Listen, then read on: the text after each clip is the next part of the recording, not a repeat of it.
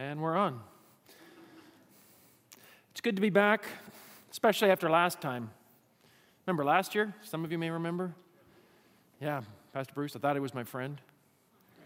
He finishes this glorious series on the book of Colossians and uh, invites me to come and preach on the greetings to people. He serves up this wonderful banquet of ministry and gives me the crumbs left over at the end of the book. I thought he was my friend, you know, I, but this is, this is sweet vengeance. Today he's in Phoenix, 110 degrees. I'm in cool Huntington Beach. That's not bad. Um, anyway, uh, it's good to be back and back with good friends and back, um, back in America because I have been traveling a great deal. As you may know, that uh, I am involved. I, I teach at Biola University at Talbot School of Theology, um, but I've started a ministry called Crosstalk Global. You know why? Because the church, where the church is growing most in the world, in Latin America, in Asia, um, parts of Eastern Europe and Africa, where the church is growing the most, that's where the schools are not located. So, vast sections of the church have no training at all. 85% of all pastors in the world have no training. Let me pause and let that sink in. Imagine what that would be like. Uh, they have a Bible, but they don't know how to understand it or how to communicate it. It's kind of like uh, you being invited into a fully furnished kitchen. All the ingredients, all the equipment, the best pans, knives, everything you can imagine, all the equipment's there. You just don't know how to cook. It'd Be nice if someone showed you what to do with all that stuff, right? Because the equipment is useless if you don't know how to use it. That's what we're finding around the world. So, my job is not to give people degrees. when God returns, no diplomas are going to heaven. My job is teach them how to cook. How can they, these God, gifted, godly people that God has placed in churches that He's grown all around the world, how can they learn? Can I teach them how to understand and communicate the Bible so they can grow Christians and reach others for Christ? It's a very simple ministry. But that's what we do. We're working in a number of different places. Did you get a brochure when you came in? Some of you did. If you didn't, you'll get one when you get out. Um, we are uh, working in Havana, Cuba, um, where there is great persecution. Uh, and whatever you read in the newspapers, I've been there enough. The secret police on every corner. It's illegal to build churches. If you build a church that's not sanct- sanctioned and they won't allow you to sanction them, they bulldoze it down. Um, but we're equipping biblical communicators there to go out, and people are coming to Christ in great numbers. We started an, a new work among uh, pastors and Christian leaders in an inner province in a city called Colón as well. Um, this February, we'll be starting a new work in Panama City, Panama, geared to reach the, some key leaders across all of Latin America. Your Pastor Bruce is going to be part of that, which I'm so grateful for because my Spanish sucks. Um, so he's going to be a vital part of that ministry. I just got back a couple months ago from New Delhi, India, where I am just so encouraged by the level of dedication of the Christians there.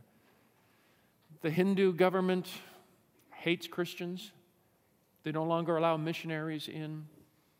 They are, um, there is deliberate persecution of Christians. And if they're not being persecuted by the Hindu majority, they're being persecuted by the Muslim minority. I just got back um, uh, a couple of weeks ago from Hanoi, Vietnam, where 60 years the government has forbidden the training of pastors. Forbidden the training of pastors. They have close to 2,000 churches and less than 300 pastors. I'm not good in math, but that's a problem. Um, we, um, I just got back literally a few days ago from Myanmar, um, from the city of Yangon in Myanmar. That is the most aggressive Buddhist culture that I have ever seen. It is incredible and oppressive. It is demonic. It just, uh, no other word for it. Um, I challenge you to come into the Golden Pagoda, to see the opulence, the worship of false gods all over the place, And there's only two reactions I have, and I have them simultaneously I weep and I'm angry. I feel like Paul walking through Athens and seeing all of these idols and people worshiping all that is wrong and not the true God. Um, but there is a church there, and there are people who love Christ in spite of that, and they want to spread the gospel and they want to grow and nurture Christians if only someone will show them how to cook. That's what they're looking for. We're working in Eastern Europe. We started in um, Oradea, Romania. Um, we've now begun in Iași, Romania. We've uh, started in Chernivtsi, Ukraine. Uh, we're looking at soon starting in Moldova. The need is overwhelming, and it's really a very simple model. What we do is we go in and work with a small group, 24 people. And then we um, take those people and we train them. Uh, out of those that we train, probably about six are exceptional. Those people we invite to be apprentices. And after they have served for three years with another group as apprentices, we invite them to be leaders.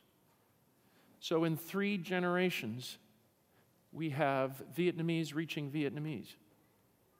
We have Cubans reaching Cubans, Indians reaching Indians, and there's no one more effective to reach a culture than people from that culture. We've taught them how to cook so that every week they can do what they couldn't have done previously serve up meals from God's Word. Because man does not live by bread alone, Christ said. But what? On the words of God, every word that proceeds from the mouth of God. You've been supporting that. Some of you directly, many of you, all of you indirectly through the church, and we deeply appreciate it. And I thought you would be interested this morning to catch a glimpse of just one person in one ministry, the difference that it's making. Watch it now in this video.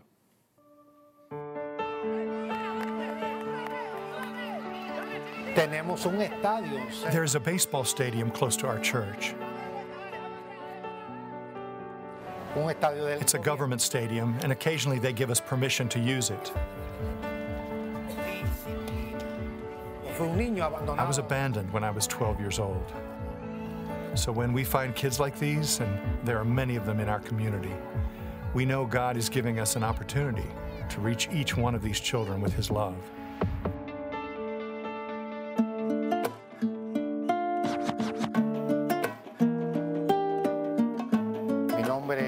My name is Ricardo Perez.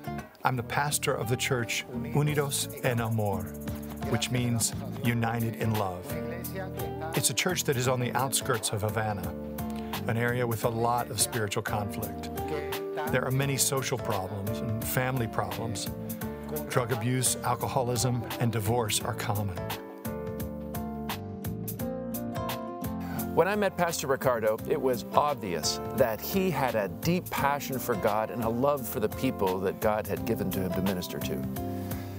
But it was also obvious that what he needed was the ability to know how to understand God's Word, how to break it apart, understand what God is saying, and how to communicate it in a relevant, effective way to the people God had called him to reach. I was alone since the age of 12, living on the streets because I'd been abandoned. And I made all the bad choices a man can make. And in His great mercy, our Heavenly Father extended His hand and pulled me out of that sinful life. Fifteen years ago, I felt the voice of God tell me, I want you to start a church. So our church started with 15 members. After the first week, just seven of us were left. Basically, my family. We kept walking by faith, and God kept adding more people. You can't grow a church without effectively communicating God's Word. You just can't. He knew that. And he knew he needed more than just a three day seminar. But he was not a candidate for traditional seminary education. He didn't have the money, he didn't have the educational background, he didn't have the time to get away from family and ministry. And even if he could, there was no seminary to go to. No, what he needed was a high quality, locally delivered, culturally relevant, skill centered program that would help him be the biblical communicator he knew his people desperately needed. He really needed Crosstalk Global. I do like to preach the word, I remember that my pastor was greatly used by God. I used to say, one day I want to preach like he does, but I couldn't find the best way to preach God's Word. I now see this is a different yet very effective way of preaching. This is what Crosstalk has done for us. Pastors all around the world want to preach effectively just like Pastor Ricardo. But did you know that 85% of all pastors in the world have no formal training? And traditional institutions have not, are not, cannot meet this need. We need a new paradigm, and I think that's Crosstalk Global. We provide 240 hours of some of the best training in biblical communication available anywhere in the world. But we do more than just train people. We train people to preach, but also to train others to do so, and others, and others. Because our goal is not just to strengthen one church, but to strengthen churches all through a community, all through a nation, all through a culture, so that God's kingdom spreads without end. Today, Crosstalk provides a simpler way to prepare a more profound message. I'm more relaxed as a preacher, and I'm more secure about what I'm going to preach. So it's not only better for me, but also for the congregation. The congregation understands the messages better than before we had Crosstalk. Crosstalk came to Cuba at a critical moment. And I thank God for sending Pastor Kent in these last days to help us prepare for revival in Cuba. So I strongly encourage everyone to support Crosstalk through prayer and through financial support so that Crosstalk can come not only to Cuba, but also to the rest of the world. Because this special teaching will empower believers to preach the word with wisdom.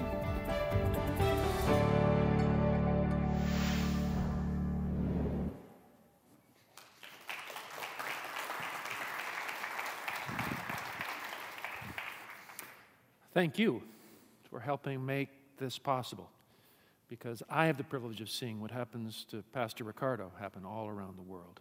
And it is so exciting, so transforming. If you want more information, um, at the table at the back, there's a comment card you can fill out so that I can be in touch and send you some more. Put it in that little box there. Help yourself to a brochure if, uh, if you haven't got one. I would uh, love to be in touch.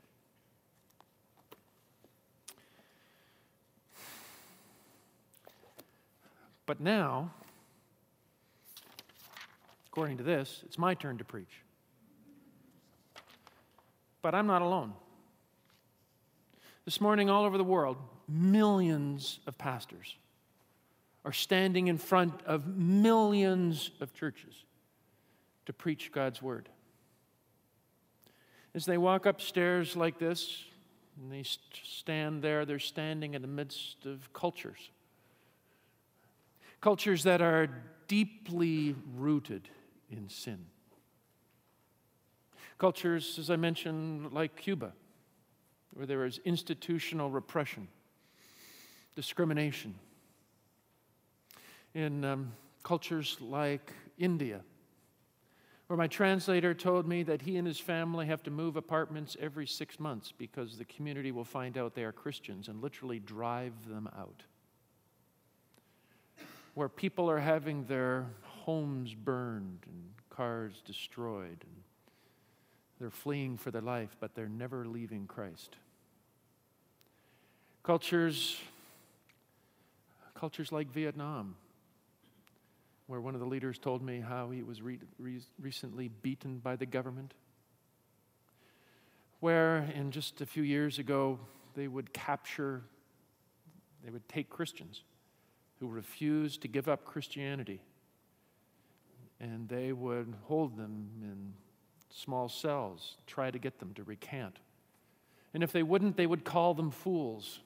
And uh, when they didn't, they, when, if they wouldn't recant, then one night they would put in their food some drugs. The drugs were a mental lobotomy. They destroyed their mind, they made them fools. If you're going to be a fool for Christ, we'll make you a fool. It's the kind of societies that pastors all around the world are standing up and addressing. And I think many of them are saying, What am I supposed to do in a culture that's so twisted by sin like this? What do I have to offer as I stand up to speak and all I have are little puffs of air? Have you ever wondered that? You read the newspaper, you read the Christian journals, and all they're talking about is how bad things are, right? How the culture is being twisted, how the institutions that are guiding us are, are leading us oftentimes astray. And, and what can we do in a culture like this? We're, we're nobody. All we have are little puffs of air. Nobody listens to us. And even if they did, our words would mean nothing. All over the world, pastors are standing up to preach. As they stand to preach, they're not only aware they're in a culture, but they're also aware they're in a congregation. And just like here, people are coming with needs, big needs, significant needs, personal needs. They're coming with upraised faces, looking at the pastor, saying, Give me something to solve my problems. My marriage looks like it's falling apart. It started great, but, but I don't know if this, this can work and what will happen to our lives if this doesn't work. Oh no, help me, help me, help me. And there are parents who are looking up with hurt in their eyes because their child just got brought home last night by the police. And wondering, what do I do about that? How can I help? Pastor, give me a solution. What can you say that will help? Others are suffering from financial problems. Not that they won't work, but they can't find work. We're going to lose our home. How do I feed my family? How does this work? And they're crying out in desperation. Their hearts are aching, looking for answers. Others are faced with addictions. The problems are huge and they're manifest, and every congregation has them. And every Sunday, even this Sunday, pastors are looking those people in the eyes. They begin to speak. And I think in their heart, like you, they are saying, What can I do to fix those situations? What can I do with my little puffs of air? You're sitting in your cubicle at work. You hear the gossip, the gossip going around. You hear lives falling apart. You want to fix them, but what can you say? How, what, what can you do? You're in a profession that is, that is changing, that is adopting standards that are wrong, that are evil. You know they have to be redeemed, but what are you supposed to do? You're just a simple accountant. How can you change the whole field? You're just a private in the, in the army. What are you supposed to do to change this massive institution? You feel helpless. Even if you did speak up, what are your little puffs of air going to do to change the reality around you? Have you ever felt like that? I think you'll identify with the prophet Jeremiah. In fact, if you've got your Bibles, I invite you to turn with me to Jeremiah chapter 1.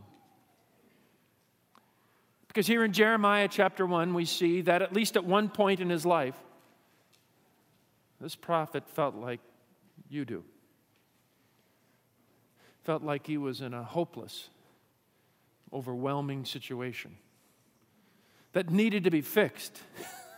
how? And by whom?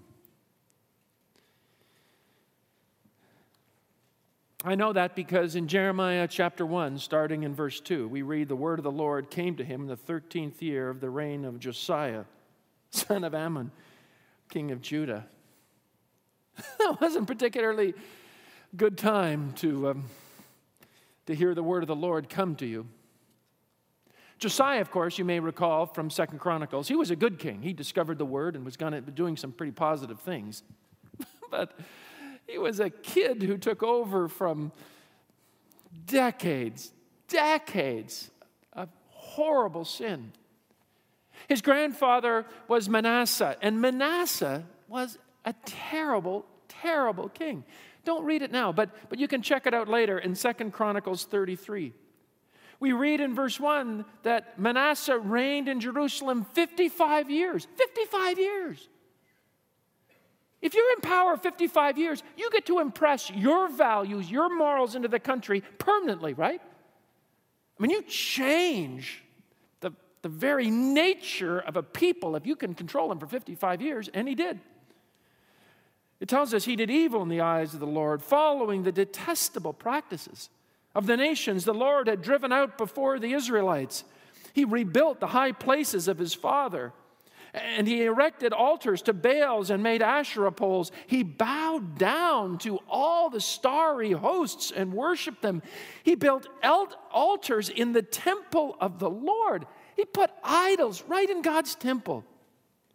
Even worse, we read, he sacrificed his sons in the fire of the valley of Ben Hinnom practiced sorcery, divination, and witchcraft, consulted mediums and spiritists. He did much evil in the eyes of the Lord, provoking him to anger.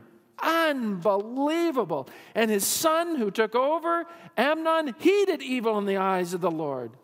He worshiped and offered sacrifices to all the idols Manasseh had made. I mean, and this is the social situation that Jeremiah is in. He's living in a time where there is entrenched governmental sin, where people's hearts have been taken far away from God, and they're engaging in all these practices led by their leaders. And I think he was discouraged because not only did he live in that time, but we read in verse 1 that the words of Jeremiah of Hilkiah, one of the priests at Anathoth in the territory of Benjamin, I think he was depressed because he lived in difficult times and he was a preacher's kid. I feel sorry for preacher's kids. I made two of them. when you're a preacher's kid, the problem is you hang around preachers. They get discouraged. They stand up week after week with little puffs of air and they want to change the world, and sometimes they see it doesn't happen. And they get discouraged and they start complaining. And when anyone starts to complain, they never usually take responsibility to themselves. They always blame somebody else, right? It's their fault, it's their fault, it's this, it's the culture. It's way too hard. You could never do it in this culture. We're too far gone. Sin is too rampant. And preachers get together with other preachers. And they get together in corporate complaining sessions. And outside of that little group are all the preachers' kids listening. They hear the inside scoop. They know how difficult and discouraging it is to live in a sin sick society and how hopeless it seems to think we have to do something about it. I think that's why it wasn't particularly good, word, good news to Jeremiah when we read in verse 4 that the word of the Lord came to me saying, before I formed you in the womb, I knew you. Before you were born, I set you apart. I appointed you as a prophet to the nations. Oh, good news. I mean, thanks for custom making me. Thanks for preparing before the foundation of the world good works for me to do. I mean, I really appreciate that. That's cool. But why as a prophet? I mean, for crying out loud, all I have are little puffs of air. Little puffs of air. What am I supposed to do in a world with little puffs of air? And was even less encouraging was what God told him to do with his little puffs of air. He says, verse 10, do you notice that? See, today I appoint you over the nations and kingdoms. You know, I don't feel really like I'm over them right now, God. Just, just pointing that out. I'm a preacher's kid, just an ordinary kid, and you want me to be over all these evil nations, institutions? And what do you want me to do with them? And God says, gives them six verbs, four of them negative. Look at what he says I appoint you over nations and kingdoms to do what? What's the first one? Yeah, uproot, pluck out. Think of weeds in your garden, right? They're not there. They're harmful. What do you want me to do? Pull them out. What, what do you do with these evil institutions? Get rid of them. Uh, pull them out. Tear down. Destroy them. Uh, when that's done, uh, destroy and overthrow whatever is evil, whatever is negative. I want you to, to uproot, tear down, destroy, and overthrow. Those are verbs used of marauding armies coming into a nation where they destroy everything in their path. You know what I want you to do, Jeremiah? I want you to destroy all evil. Oh, good, thank you. That's my job, huh? And all you give me, all I have is little puffs of air. Have you ever thought about that? God wants you to be salt and light in your community, right? In your home, in your neighborhood, in your town, in your state, in your profession. right. And you see evil, right? Don't you see negative things? Things that need to be fixed, things that God wants changed. Do you see that? Anyone? Anyone? Everyone. And God says to us, be salt and light. He wants you to be the change agent. yeah, right. I'm just, I don't have what it takes. And after you destroy it, God says, you know what else I want you to do? What does he say next? The last two verbs, what are they in that verse? Build and to plant. Oh, good. So once you've destroyed all that's evil, I want you to build, which is good, and plant seeds for tomorrow so it will continue even after you're gone. Oh, great. I destroy all that's wrong, build up everything, and all I have are little puffs of air. Anyone feel unqualified for that task? Anyone? Anyone feel unempowered? I think Jeremiah did. I think Jeremiah said, Are you nuts? Ah, sovereign Lord, he says in verse 6. Um, just so you know, I do not know how to speak. I am only a child. Big task, inadequate resources. I can't accomplish what you want. I don't have the skill. I don't have the rhetorical power, the ability.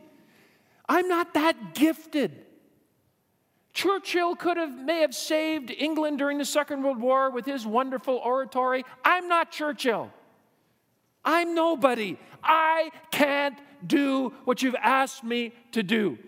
My puffs of air are inadequate. Anyone feel that way? I, you should. Because your puffs of air are unable to produce change. I can prove it. Anyone here a parent?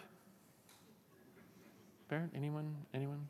Anyone have to have, ever have to say something more than once to your kids? Anyone? I mean, just what is it that you've said to your kids more than once? Brush your teeth. Yeah. Yeah, I've said that to my boys a few times. Ready for school? Yep. Brush your teeth? Nope. Anyone else said do your homework? Yeah, yeah. Have you done your homework? Nope. Um, and what else do you have to say? Your, tell your kids? Wake up, put your shoes on, make your bed, clean your room. It's endless, right? Why do we have to say it more than once? Because our words are not that powerful. We keep using them, but they don't change everything, at least not right away. I discovered that. I discovered that one Saturday morning. I woke up early, had my coffee. I got two big strapping boys at home at the time, and I, we got work to do around this house. It's 6 a.m. We're going to get going. We got stuff to do. Let's go. So I stood in the hallway, sounding just like God. I know what God sounds like because it's kind of Charlton Heston, you know, that kind of. Anyway, previous generation. Tried to sound like him. I stood there at 6 a.m. in the hallway, made sure their doors were open so they could hear in their bedrooms, and I said, Children of my loins, I say to you, arise, go forth, and labor Everyone could hear it, filled the house. And guess what happened? Nothing. I mean, I would have taken even, no, I'm busy today. At least we could have an argument. I would have even taken, I got nothing. I got, my words accomplished nothing. If you try to change the world with your words, your words will accomplish nothing. Jeremiah knew that. You and I knew that. That's why he didn't really want this task. That's why you and I don't want that task. But notice what God says. When Jeremiah says, I do not know how to speak, I'm only a child, he says, Don't say you're only a child. You must go to everyone I send you to and say whatever. What does he say in the end of verse 7? You must say whatever I command. Not whatever you want to say, whatever I want you to say. Do not be afraid of them, for I am with you and will rescue you, declares the Lord. Then the Lord reached out his hand and touched my my what? My mouth. And said to me, Now I have put my words in your mouth. That's the difference. Our words can accomplish sometimes absolutely nothing. God's words, God's words are powerful. God's words never return to him void, but always accomplish that which he purposes them to do. God's words are fundamentally different than our words, fundamentally. William Barclay, the commentator, talked about this. He said that in Hebrew, God's words are not just sounds representing ideas. God's words are an effectual cause. In other words, his words don't just inform, his words transform. You got that? It doesn't just tell people something, it goes beyond that and it accomplishes what God wants to accomplish with it. It does both things. Ours only do one. His words are powerful where our words are not. You see that in the Bible, don't you? The power of God's words. I think you do. One of the places you see that is Genesis 1. Uh, flip with me there for a second. Keep your finger in Jeremiah, but flip with me just for a second to Genesis 1. Scholars tell me when Moses wrote Genesis 1, Genesis 1 is poetic. It's poetry. It's truth, but it's truth in poetry form. Anyone write poetry? Anyone? No one writes poetry? Good. Poetry's hard. Uh, poetry, writing poetry is kind of like playing the saxophone. It's really easy to do badly. I can write poetry. Nobody wants to read it. My favorite poet now, Hallmark. He's pretty good. He's expensive, but he's pretty good. He can say what I can because poetry communicates meaning in an artistic way so that mood is created, right? So that's what Moses is doing here in Genesis 1. He's communicating truth, but in a way, it's poetic. It, it communicates mood as well as meaning. Eh, he's saying here, God created the heavens and the earth. That's pretty good. Have you ever tried to create something? Anyone? Yeah? I tried to create something. It was back when I was working on my last dissertation. My wife told me it was my last dissertation. That's, that's it. I'm working hard, and I got piles of books up in my, the loft where I was working. They were very neatly organized, I'm here to tell you. All topic, it was a very logical system. It made perfect sense, but she said it looked ugly. She said, I don't want all this paper stuff all over the floor. I want to have people over. I want to get it up off the floor. I want you to put it, let's go buy some bookshelves and put them up where it looks better. And I said, Buy bookshelves? Are you nuts? They charge a fortune for those things. Any man can knock together a bookshelf. Any man? I can do it easy. Really, she says. You can, yeah. When are you going to find time? I'll do it Saturday. Really? How long is it going to take? Ah, two hours. You are going to build a bookshelf in two hours. No problem. Then she has that smile. Don't you hate that smile? That I know this is not going to work and I want to watch it fail. Saturday morning comes. I get up, start looking at the wall, trying to think of what I'm going to do to build this bookshelf. I got two hours to go. Tick, tick. My wife comes out, gets coffee, looks, sits down, and smiles. Where are your plans? Plans. Men don't need plans. It's all here. It's genetic. God gives it to us. It's part of being male. So, what's the first thing you do? What did I do first? Go to Home Depot. Yeah. That's what, you want to have fun one Sunday morning? Go to Home Depot really early. All these men are running around. Ah, panic in their eyes. They've got a project, they have no idea what they're doing. They're looking around for people with orange aprons to explain everything to them because they've got only two hours to get it done. I was one of those men. I went around, got some stuff, came back, laid it down, front, looked up at the wall, looked down at what I bought. Guess what I had to do next? Go back to Home Depot because I didn't make plans, so I forgot everything. So I went back, got what I was missing, came back, and I started to work. Now I checked it out on YouTube because that's where you learn how to do good stuff. That's how you learn how to build is, is YouTube. It never lets you down. So uh, I looked up and I discovered and I did what I was told and I uh, cut twice and measured once. so the bookshelf was a little smaller than I intended, but it, you know, it's still a bookshelf, right? I, I got it and I hammered and put some glue and stuff on it. And, and uh, no, my wife would come in and look at it. How many hours now? Oh, just give me a minute. I'm almost done, almost done, almost done, because I was way past two hours. And uh, when she's out of the room, because I didn't want her to see this, wait till she's out of the room. And then I stood the thing up, and it looked pretty. Uh, okay, it's not really supposed to do that. But just in case, I bought angle brackets. So I put a screw in the top, put it against the wall, and put it right into a stud. It's not what you're supposed to do. But it was not going to move. It wasn't going to go over. And I put a big book in front so she'd never notice. We'd be okay. And so I called her out and said, Look, we're done. She said, Really? That's it? All day, two trips to Home Depot, and this ugly thing is all I get? It's worse than the books on the floor. Let's go buy a bookshelf. Ah, that's how I create. It's not how God creates. Even when I go to the most beautiful sites in the world, a couple of years ago when I saw the Taj Mahal. That is amazing. That is truly one of the wonders of the world.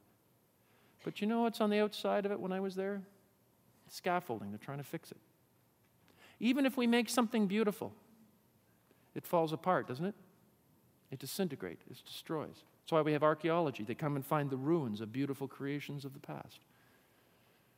But God created something that was perfect in every way that doesn't fall apart. The stars work absolutely perfectly, just as they did before. Something that was beautiful, something that was wonderful, something that defies all expectations. He made it all. And how did he do it? Make the perfect creation, which is, which is the universe. How did he make it?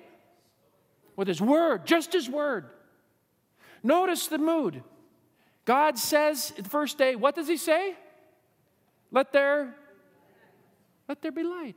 And there's light. Like he just walked over and said, This place is a bit dark. Where does our light come from? From the sun. How many suns are there in the universe? Billions of suns. Universe, stars without number. All of that happened when? When God said, Let there be light. When He spoke. Remember the Big Bang Theory? The universe is expanding. It began one day. You know when it began? When God said, Let there be light. That's how powerful He is. That's how powerful. But one of my favorites is the third day. The third day, in verse 9, God said, What? Let, let the water under the sky be gathered to one place. This place is a little too wet. Sounds like my wife, just as beginning home improvement suggestions. This place is good, but it's a little too wet. We need some dry ground. So imagine you're there covering this event the third day. You're there with CNN. You're the videographer. You're looking through the screen, right?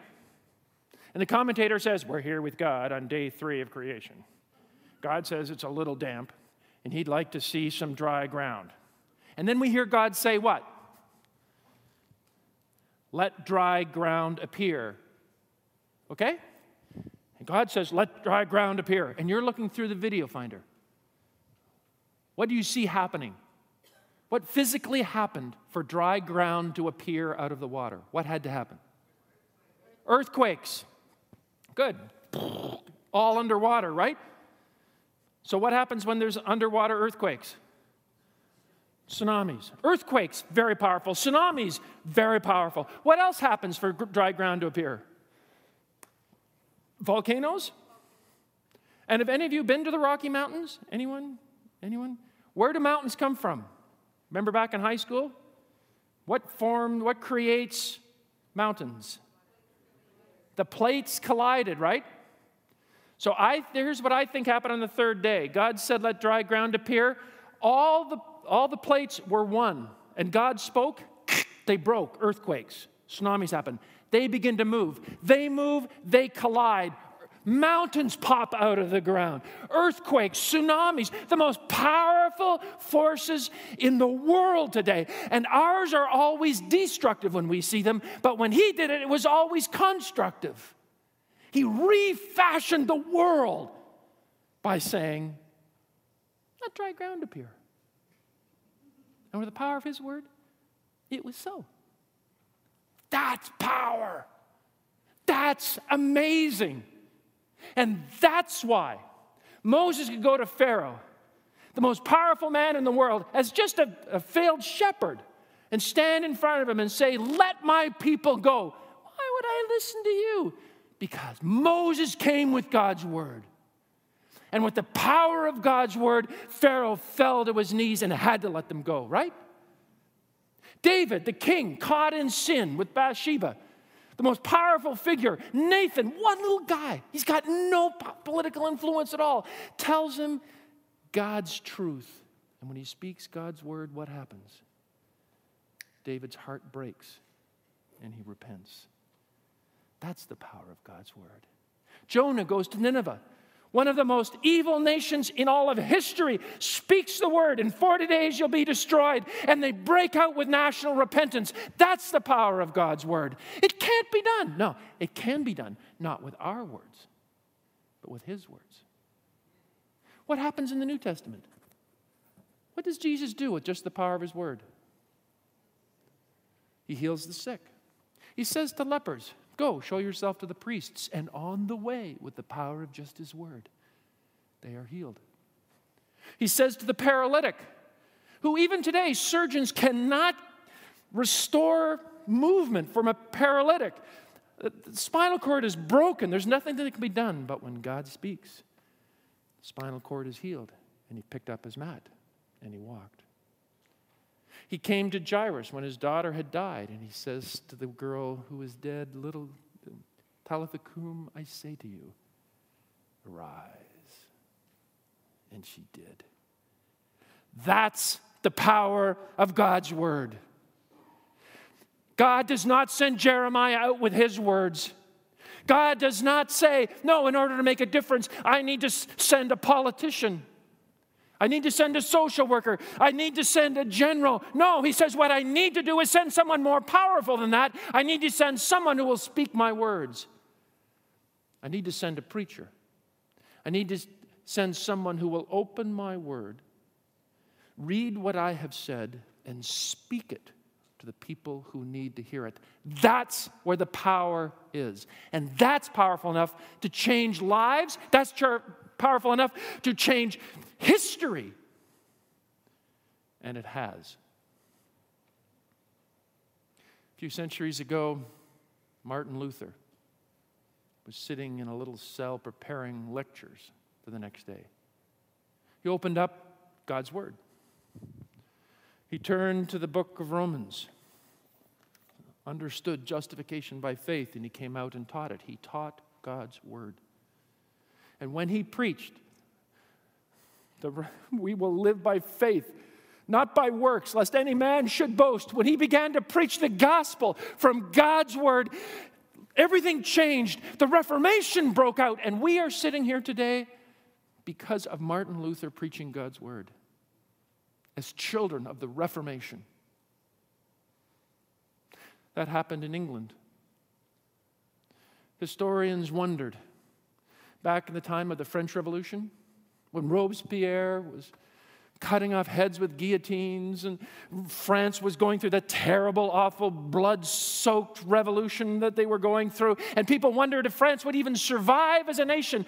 Just across the channel, England had no problems at all. How could that be? How could England be spared? Ah, historian said there's one big difference. You know what England had that France didn't have? John Wesley. John Wesley was a preacher.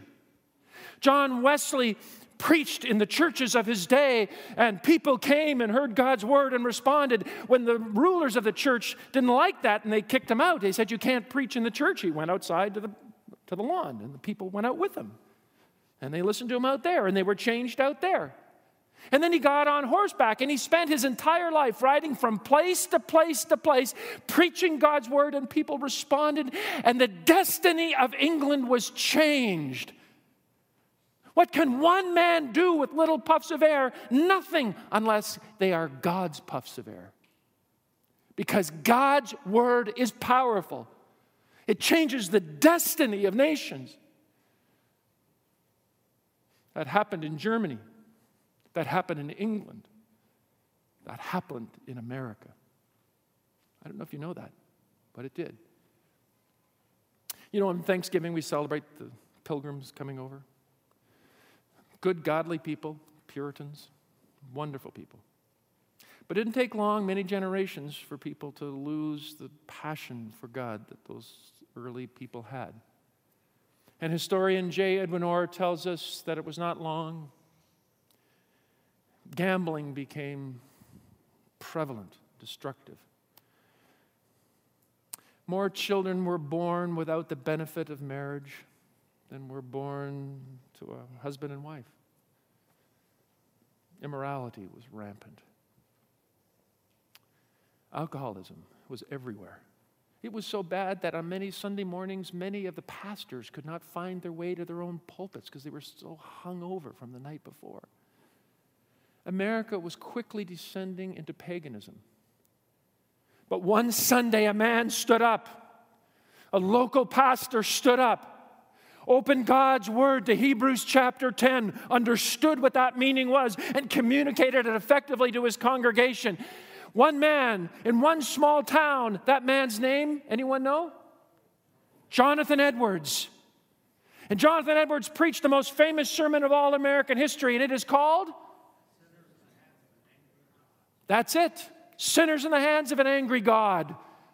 And even though he wasn't the greatest orator, I'm told he read it and looked down and didn't use much emotion, did all kinds of things wrong. It was God's word.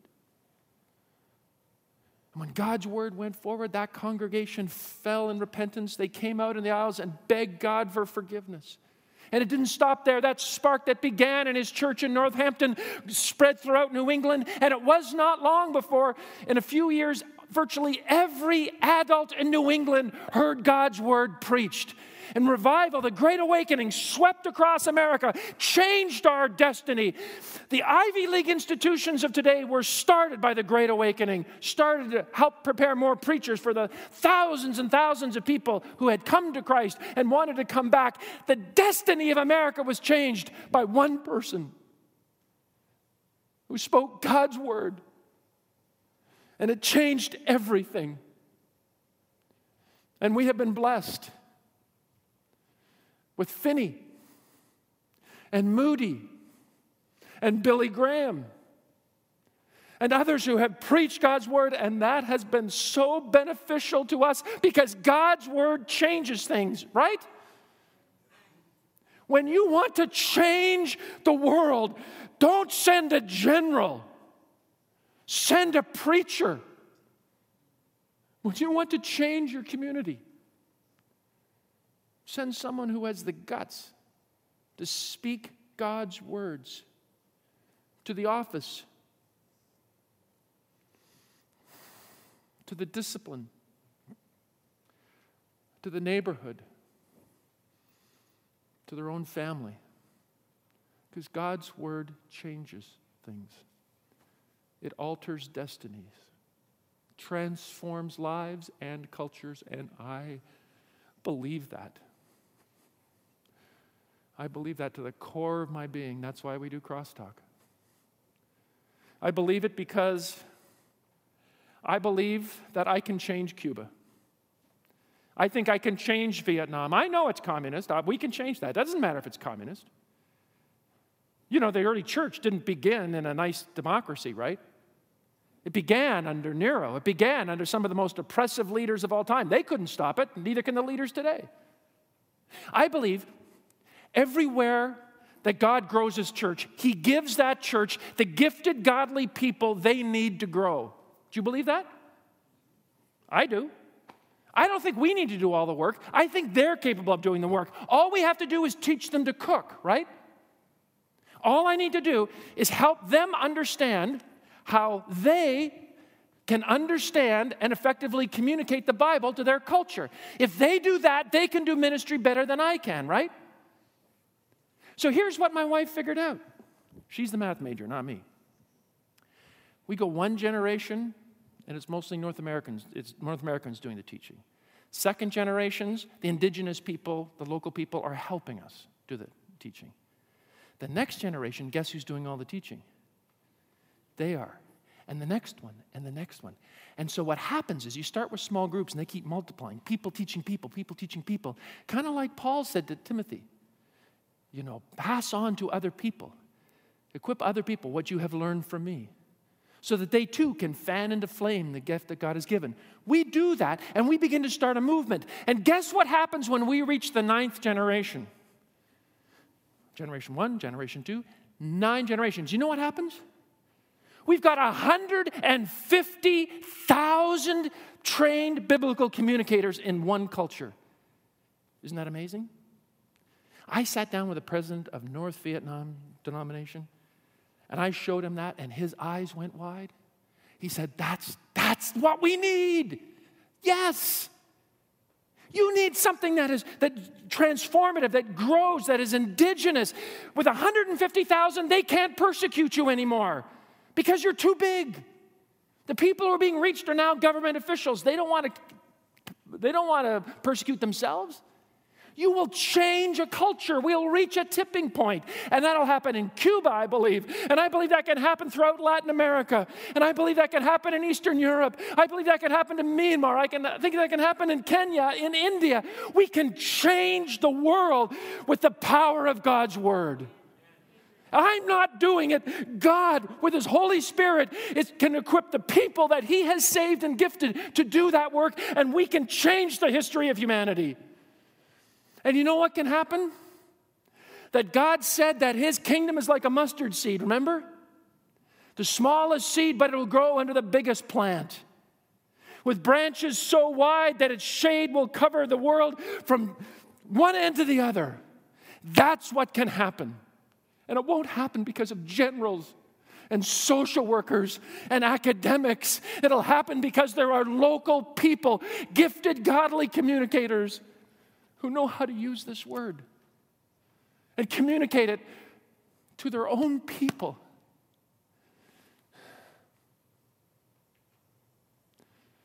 Do you know what happens when you rightly divide the Word of God?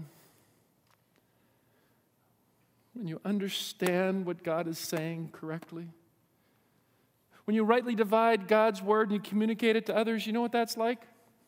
Rightly dividing the word is like splitting an atom. What happens when you split an atom? Energy, right? Massive amounts of energy is released. Everything around it is changed. It transforms everything. When you open up God's word and rightly divide it, you release an energy that is literally out of this world.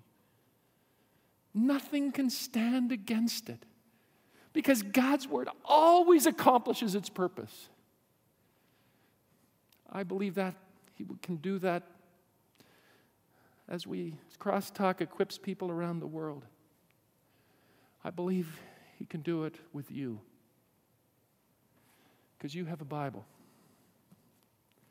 And as you open it, rightly divided, and you have the courage to speak God's word, you can change your family, you can change your neighborhood, you can change your office, you could change your profession, you could help change the nation.